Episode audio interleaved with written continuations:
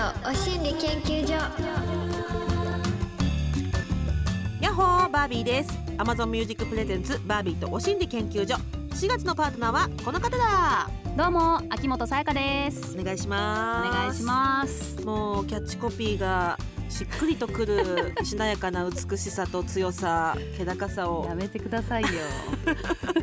今でもしっかりとね空気感が出てますけどやっぱそのつ強さみたいなこうボディトレーニングをしてるんですか？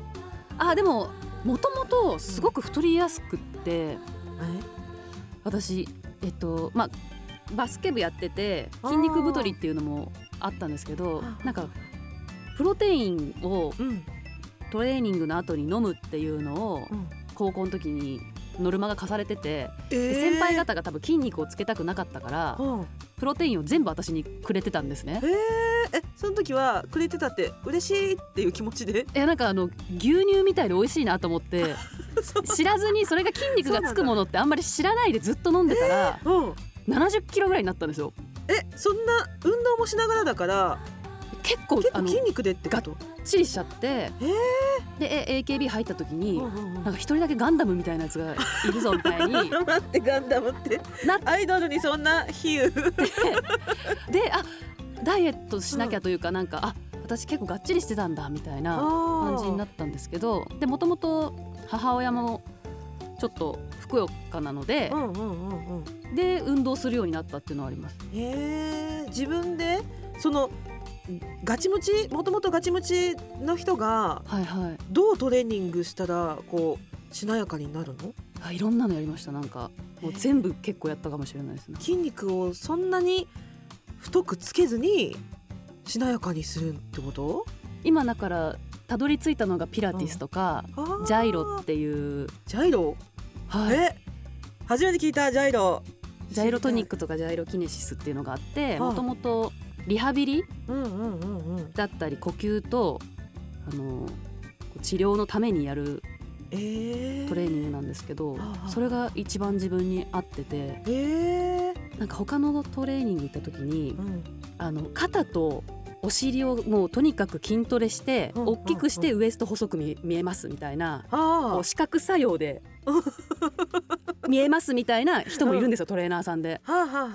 でそのトレーナーをやさんについてやってた時はもうただのがたいがよく肩幅ももともとあるのに なんか砂時計みたいななっちゃっていやこれかっこいいけど、これもでもで結局 AKB の時ってあの代わりにメンバーがかあの歌番組に出たりとかするんであこうメンバーが変わってっていう、で大体着れる衣装が篠田麻里子ちゃんと小島春菜ちゃんの衣装を代わりに私が着て歌番組に出るっていうこと身長が的に。そうですそうです。であも肩幅も合わないしもうなんかもうケンシロウみたいになってる状態で常に歌番組出てて。えだって当時って結構肩の入ってるジャケットものとかもあったんじゃないですか？もともと肩幅も結構あるしみんな、うん。みんなその先輩も華奢うんでうんうん。でもそれでパフスリーブみたいなのをつけられた時にはですよ。強い。強いそれは。全部なんかポンポンとかあの紐の先にはいはいはいはいもうあれとかも全部切ってましたハサミとかで。なんかこれが可愛いっていうのがあんまりちょっと自分の中で分かんないなと思って。ポンポンポンポン切ってたんだ。あれ流行ってた時期あったじゃないですかはいはいはい構。はい。あれってなんかふわふわしてて可愛さの象徴みたいな感じ。なんか狩人みたいになっちゃうからもう嫌だと思って。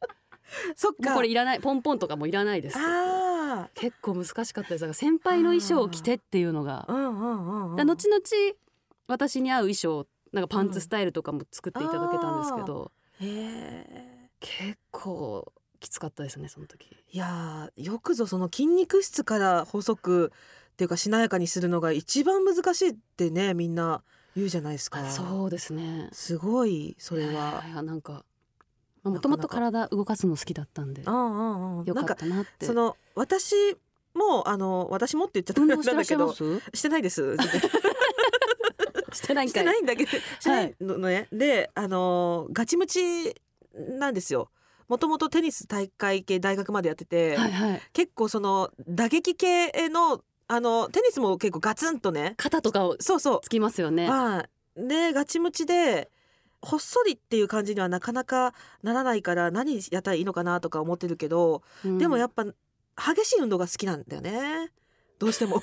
激しいあの好みありすますもんね。ガチムチの人って絶対しなやかな動きの方が難しいです。いいいんだろうけど、うん。難しいじゃないですかなんか。はい。ピラティスとか私多分ヨガとかこのそうゆっくり汗そうゆっくりしたの。動くっていうのが難しだから私も結構せっかちい、で、うん。もうやるんだったらやる筋トレ何回っていうの方が楽なんですけど、そのピラティスとかジャイロやり始めたら、うんうん、なんかメンタルも落ち着いてきましたなんか。へえ。ジャイロすごくない？今だから結構ジャイロなんか呼吸してこうコーヒーのミルを引くみたいな動きがあるんですけど。はあはあはあはあ。えお落ち着いてきたの？なんかこの人間的に。なんかいつも結構緊張しいでは早口になっちゃったりする、してたんですけどなんかうん落ち着いてきて、えなんかー、今日も香り高いコーヒーが引けるかなみたいな。ちょっと後で見てみてくださいあのあージャイロの動き。えちょっとなんかそういうのいいですね。そう結構あんまり負荷も高くないしはあはあはあはいいなと思ってなんかやってますね。あそうそういうことができる人って大人だなっていうかさどうしてもしゃかり気になっちゃうからさ 何やってても。わかります。ね調整が加減が難しいっていうのがありますよね。うん。はあ。ということで1周年目を迎えたお心理研究所はバージョンアップしてお送りしております。はいニューお心理研究所では週ごとに変わるテーマに寄せられた研究員の皆さんからのメッセージをこれまで以上にポンポン紹介。読まれた方全員にお心理まんまるステッカーをプレゼントしちゃいます。はい。バビタンの乳首弱くらいのサイズ感です。ぐらいの大はい、というわけで今週のテーマはこちら。踏み出してよかった。初めの一歩おあーなんか春っぽいね。ーねなんかうんうん。新しいこう新なんかはあ。季節だなっていう感じがしますね。本当。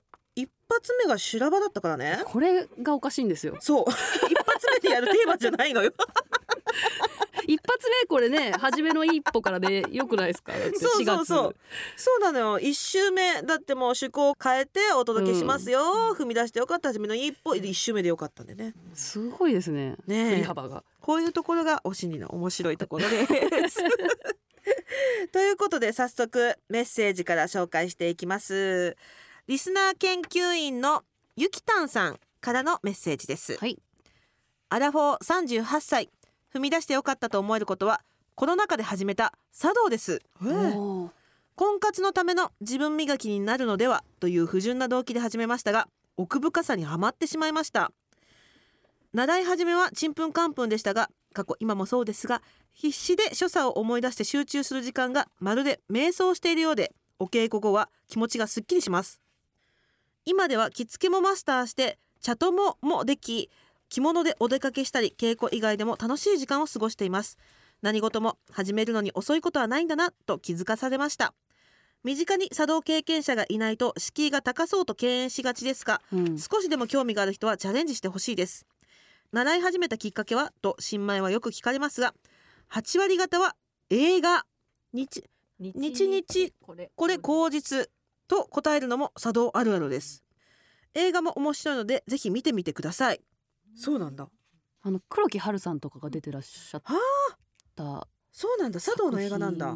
だった気がしますね。へえ、なんかお茶がすごくうんうん。お茶菓子とお茶がすごく美味しそうななんか穏やかな映画でしたね。そうなんだ。なんかそういう趣味も欲しい確かに。なんかもうお茶菓子とか待てずになんかむさぼり食べちゃいそうですそうなん私ですよね。なんか。あれ何でしたっけ？お茶菓子を切る竹みたいなやつとか、黒文字って言うんですか？黒文字とかもなんか手前からとかなんかいろいろあるんですよねなんか。はいろいろあるんですよね。うん。すごいよね。一口で言っちゃうもんね。でも憧れるな。うん。素敵。優雅な趣味って感じ。羨ましい、っうん。てな感じでこんな穏やかな新しい一歩。皆さんはお持ちですか？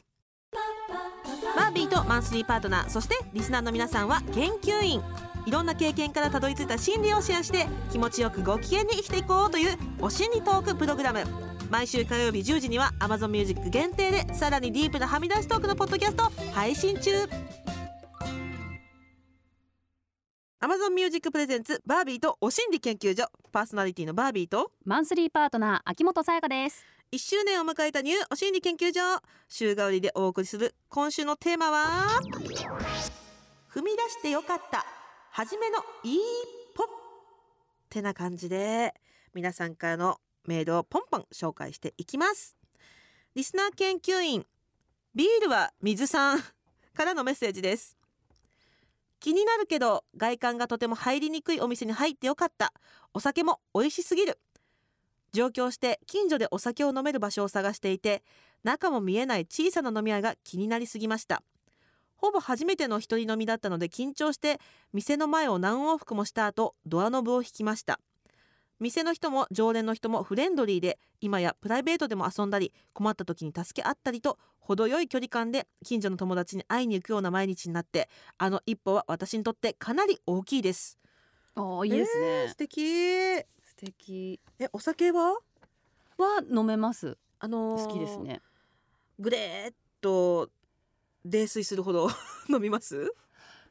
え？ー、グレート泥酔するほど？もうアスファルトにほっぺたくっつけちゃうぐらいの酔い方とかはあんまりそれはないですね。でもなんか一回もううん。結構ワインが私結構弱くって苦手なお酒とかってあるじゃないですか、うんうん。でトイレ行った時に、うんワインがガツンってきちゃって、うん。トイレのこう角あ。に目をガーンってぶつけてで次の日朝起きてああれなんかすごいずっとアイシャドウ取れないなと思ったら うん。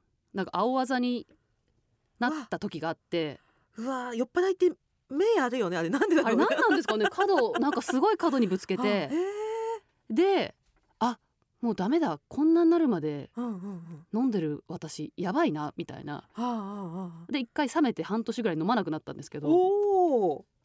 ある時からまた飲み始めて人は学ばないなって。まあねはい。喉元過ぎればですよね。バービーさんは好きなお酒とかあるんですか？私はあのウーロンハイをはいよく飲みます。カフェインがねはいはい。昼間は飲めないんですよカフェイン昼間は飲めない。はい。逆じゃないんですか？カフェインが苦手ではいはい。体がすごい反応しちゃうんだけどはい。お酒と一緒に飲むとなんか逆に反応強すぎて決まっちゃうんだよね。いや怖い。カフェインの効能が。はい。過剰に来るっていうのでウーロンハイをよく飲みます。あんまウーロンハイのカフェイン気にしたことなかったなすごい強いですよウーロンハイのカフェイン自体がね。意外と。私昨日ちょうどよく入ってきたねって言われるようなお店に入ってえー、行ったところだったの。はいはい。あのビルの奥の方に入り口があるお寿司屋さんだったんだけど、はいはい。入ったら70代のあの大将がやってて、日本人は入ってこないんだよここって言ってたからえ。ー、あだからなんかあパッション日本っぽくなかったのかなとか思いつつ。予約しないで行けるとこだったんですか？あ予約しないで歩いててお腹空いたから入った、でもなんかうん、私もこう散策していろんなとこ散歩して、あここのお店気になるっていう、うん。なんか個人経営のお店に入入るのすごく好きです。いいよね、はい。キュッとしてればしてるほどね、うん。なんかそういうの楽しいんだよな出会いもあるし、うん、あまさに、えリスナー研究員の盆栽かよこさん。私が踏み出してよかったというかまたいでよかった一歩はバーの敷居です。当時アラサーお酒は好きでもやはりバーは敷居が高く感じていました。でも地元駅のビルの2階にあるバーになぜかその日は行ってみようという気持ちが芽生え扉を開けたところ店は誰もいない。やばやっぱ帰りたいかも。でもそれがむしろ良かったのです。マスターは戸惑う私にいろんなお酒を少しずつ飲ませてくれたのです。しかもその日はほぼほぼ無料で美味しいなぁと思う味をなんとなく覚えて次またおいでと。えーなんていい人なんだ。帰らなくてよかった私。ナイス私。それから私のバーガー酔いがスタート。今ではもうなくてはならない私のオアシスです。えー、すごい、へー。マスター懐広いなうんやっぱいいお店があるんですね。ねえ。すごいね。行きつけのお店とかありますか？行きつけまあでもなんかカフェとかしかないですね。あんまり一人でバーとかは。うんうんうんうんうん。なんか本当に店内が見えないお店あるじゃないですか、バーで。うん。あれとかちょっとこう怖くて一人ではなかなか人行けないですね、ええ結構行かれますか？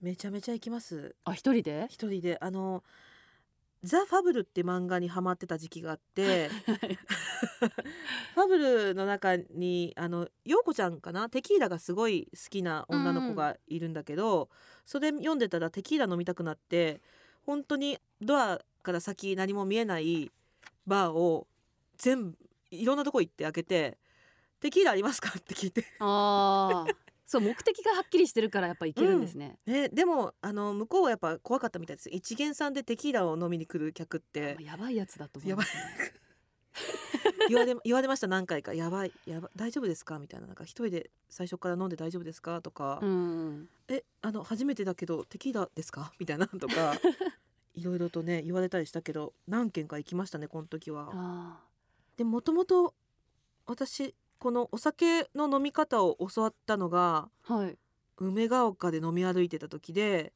うん、その時は本当に皆さん飲み友達って感じにあなるんですね、うん、なったの。それもきっかけはその心霊ロケに行ってね。はい。ですっごい私取りつかれたらしくってはい、やばい写真撮れちゃったんですよ。うん、でその日霊媒師さんいたんだけど最後私の肩叩いて「あー撮れない!」って言って帰らされたの。そのままです そのか、ま。ま帰らされて、はい。そこから家に帰るのが怖くなって近所の居酒屋に行くようになって友達できてではい。そこから友達友達呼んでって感じでみんな仲良くなったっていうのがきっかけ。う んなんかいいいいいい幽霊なのかわかんないですね。確かにねきっかけとしてはいいきっかけにしてくれたかなって感じだけどそう未だにだから帰りますよ結婚する時も報告しに行ったりとか。あいいですねそういうお店があるの、たまにあの家族両親東京来た時紹介したりとかするような関係性になったからすごい良かった。あー。行きつけはいいですよね。こういうなんか安心感が一つ会社とか家とか以外にオアシスがあるっていうのはいいよね、うん。えー続いて参ります。リスナー研究員ももちゃんさん踏み出してよかった一歩は転職です。新卒で入社した会社での仕事も良かったものの本当はもっとやりたかった仕事ができる機会を見つけ転職を検討することに。まだ入社して半年もう少し今の会社にいた方が良いのかということが気がかりでしたが同僚の先輩に辞める時に辞めた方がいい。今の環境に慣れたらなかなか辞められなくなるから。と経験談踏まえ言ってもらい新しい一歩を踏み出せました。入社したばかりだからと躊躇せず転職してよかったと思ってます。アドバイスをくれた先輩の自分は何かを諦めてしまったと言わんばかりの表情は忘れられませんが。わあ最後の一文はグッとくるね。うん。そういった表情の方にアドバイスをもらったんだね、うん。まあなんかうん。お子さんがいる、まあ、家族がいるとか年齢とかうんうん。そういうねライフスタイルでもみんな違ってくるでしょうしね。ね。そうよね。うん、うわー転職はでもすごいよな。なんかこの芸能のお仕事って結構自分で舵切れる時もあるじゃないですか、うん。なんていうの？そのあ自分がど女優業とかたいアイドル業とか、はいはい。自分の意思を反映することできるけど職はもう与えられた職をやるっていうところも、ね責任としてあるだろうからなかなかね転職する時に結構少しずつ転職するとかも難しいだろうし、そうですね。うん、比重を軸足をちょっと変えるとかね芸能だったらできたりとかす少しずつ変えるとかはできるけど、転職をもうパキッと環境が変わるもんね。うん。結構大きな一歩ですよね、ね。えすごいでも転職して良かった結果になったのが良かったですよ、うん、よかったよかった、春ですからね。今の勢いを持ってゴールデンウィークあたりに転職活動を始めるっていうのも いいかもしれない。です2年目3年目ぐらいの方は。いろいろ考えて。うんうんうん、うん。転職活動を始め時かもしれない。あ転職ではいもう一丁。リスナー研究員 MY さん。私の最初の一歩のお心理はまず3年は同じ会社で働いた方がいいなんて誰も言っていないです。お私は新卒で入社した会社を2年で辞めました。同期で最初に辞めたのが私です。まず3年は同じ会社で働いてみた方がいいなんて言いますが私はやりたいことがあったのでたったと辞めて次のやりたいことへの準備を始めました。結果今の生活に大満足です。その時に思ったのはまず3年っていう世間の風潮は実際にリアルな人物で言ってくる人は一人もいなくってまず3年やらなくちゃいけないんだと思っていたのは自分自身だったのだと気がつきました。人ってもしかすると本当は誰も言っていないのに世間が言っているっていうことに対して自分が自分にストッパーをかけちゃってるところもあるんじゃないかと思います。確かに3年続けることで見えてくる世界があるのもわかりますがやりたいことや次のことへのモチベーションがあるならだらだら続ける方が時間がもったいないと私は思っています。ああ素晴らしい。あ 恐る恐る。恐る恐る。押してもらいました。そうよね。うん、やりたいことあるんだったらね明確なうん。そういう目標があるんだったら確かにうんうんうんうんこう見切りつけて次に行くっていうのは大事ですよね。うんねえ。えどう？3年？まず3年？やっておいてよかった？どう？ものによる。でも私は最初うん。グループの時とかはまずとりあえずうん。こう1年から3年のスパンでどれだけの仕事ができるだろうとかなんかそういうので目標を決めてました。えー、結構3年スパンっていうか。3年っていうかまず1年のこうちっちゃい目標みたいのを作って、うんうんうんでもとりあえずじゃあバラエティーやったらバラエティーを一生懸命やる。うん。でどのぐららいまで自分がいけるのかいへえみたいなのをそういう短いスパンというか23年でえ。考えて活動はしてたかもしれないですね。すごいですね。それ誰かに提出するとかいうのあって？はないです。えー、自分の中でなんだじゃなんか最初の初期の頃の AKB のメンバーってあ、うん、プロデュースあの自己プロデュースの子たちが多いんですねほぼ。で自分がどうなりたいかをもううん。こう考えて動いてたっていうだ卒業までの道のりっていうのを自分で考えてええたってそうなんだ感じです。はいじゃあもう周りの人も同じようにやってるっていう感じなんだ。自分で考えてやってるっていうのが当たり前。あいやなんか最初バラエティー出た時にすごいいじられたりとか、うん。なんかこう面白いことはやってよみたいなうん。感じのキャラクターみたいになってた時があってうん。あでもこれもとりあえず何年かはこれでやってみようみたいな、へえいつか変わるかもしれんうんうんうんうん。ないからとりあえずこれで名前を覚えてもらおうみたいな感覚でやってはいました。すごいちゃんとなんか俯瞰でいろいろと見てねやってたんってことですねじゃあね。ね。すごいよなかなか。さあもう忙しいだけでもう明日も朝からかよ寝れねえよとかそういうのとか。そういうことばっか考えてないんだねちゃんとね先のことも。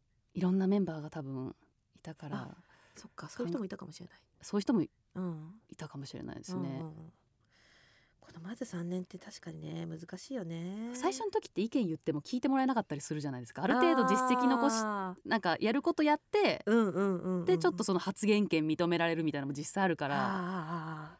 そっか。結果残すの期間が必要だなみたいな、うんうんうんうんうん3年は今長すぎるのかもしれないですけどね。ねなんかその時代も違うしな、うん、昔とは早いもんなでもやりたいこと見つけられてよかった。よかったよかった。うん、ちょっとまたまたあのやりたいことを見つけた先の会社でのお心理なんかもね聞きたいね。転職してどうだったかとかね、うん。もう？お時間？あっという間。この後はお知らせに続いてエンディングですここで Amazon Music からのお知らせです。さてこの放送の音声は Amazon Music のポッドキャストでも配信されているんですが、うん。バービーさんポッドキャストってどんな場面で利用してます？うんそうね。ワンちゃんの散歩しながらとか茶碗洗いながらとか？食器洗いながらとか、そういうのを聞きながらできるからとっても便利なんだよね。そうですよね、うん。ポッドキャストっていつでもどこでも好きな時に自分のタイミングで楽しめるのが便利なんですよ忙しい合間でも使いやすいんですよね。うんうん。うんそんなポッドキャストは Amazon Music のすべてのストリーミングサービスで聞けちゃうんだよ。そして Amazon Music ならこの放送の音声はもちろんラジオでは話せなかったディープな話を紹介する独占配信ポッドキャスト Amazon エクスクルーシブバービーとはみ出しお心理研究所も聞けちゃいます。ここだけの話も聞いてほしいな。ぜひ Amazon Music のアプリをダウンロードしてバービーとお心理研究所で検索してみてね。番組フォローもお願いしますバービーとお心理研究所あっという間にエンディングのお時間です。いやーなんかやっぱ皆さんの前向きなお話もいいですね。ね春っぽいですね。春っぽい、うん。ねえあのなんか修羅場っていうドロドロしたのも よかったんだけど。あーなかなかリニアルして。回でしたね、穏やかな回になってよかったかなと思います、はい。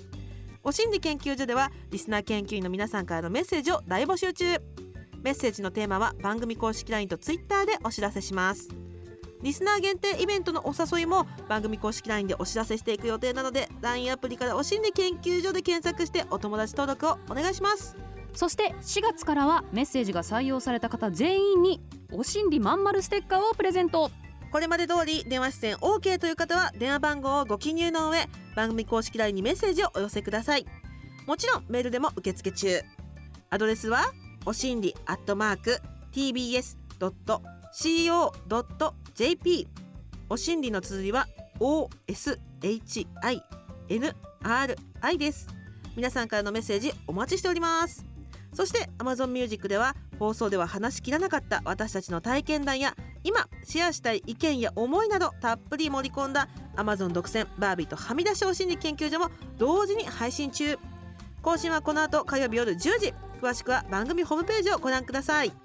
というわけでバービーとお心理研究所今夜はここまで。お相手はバービーと秋元さやかでした。またねまたね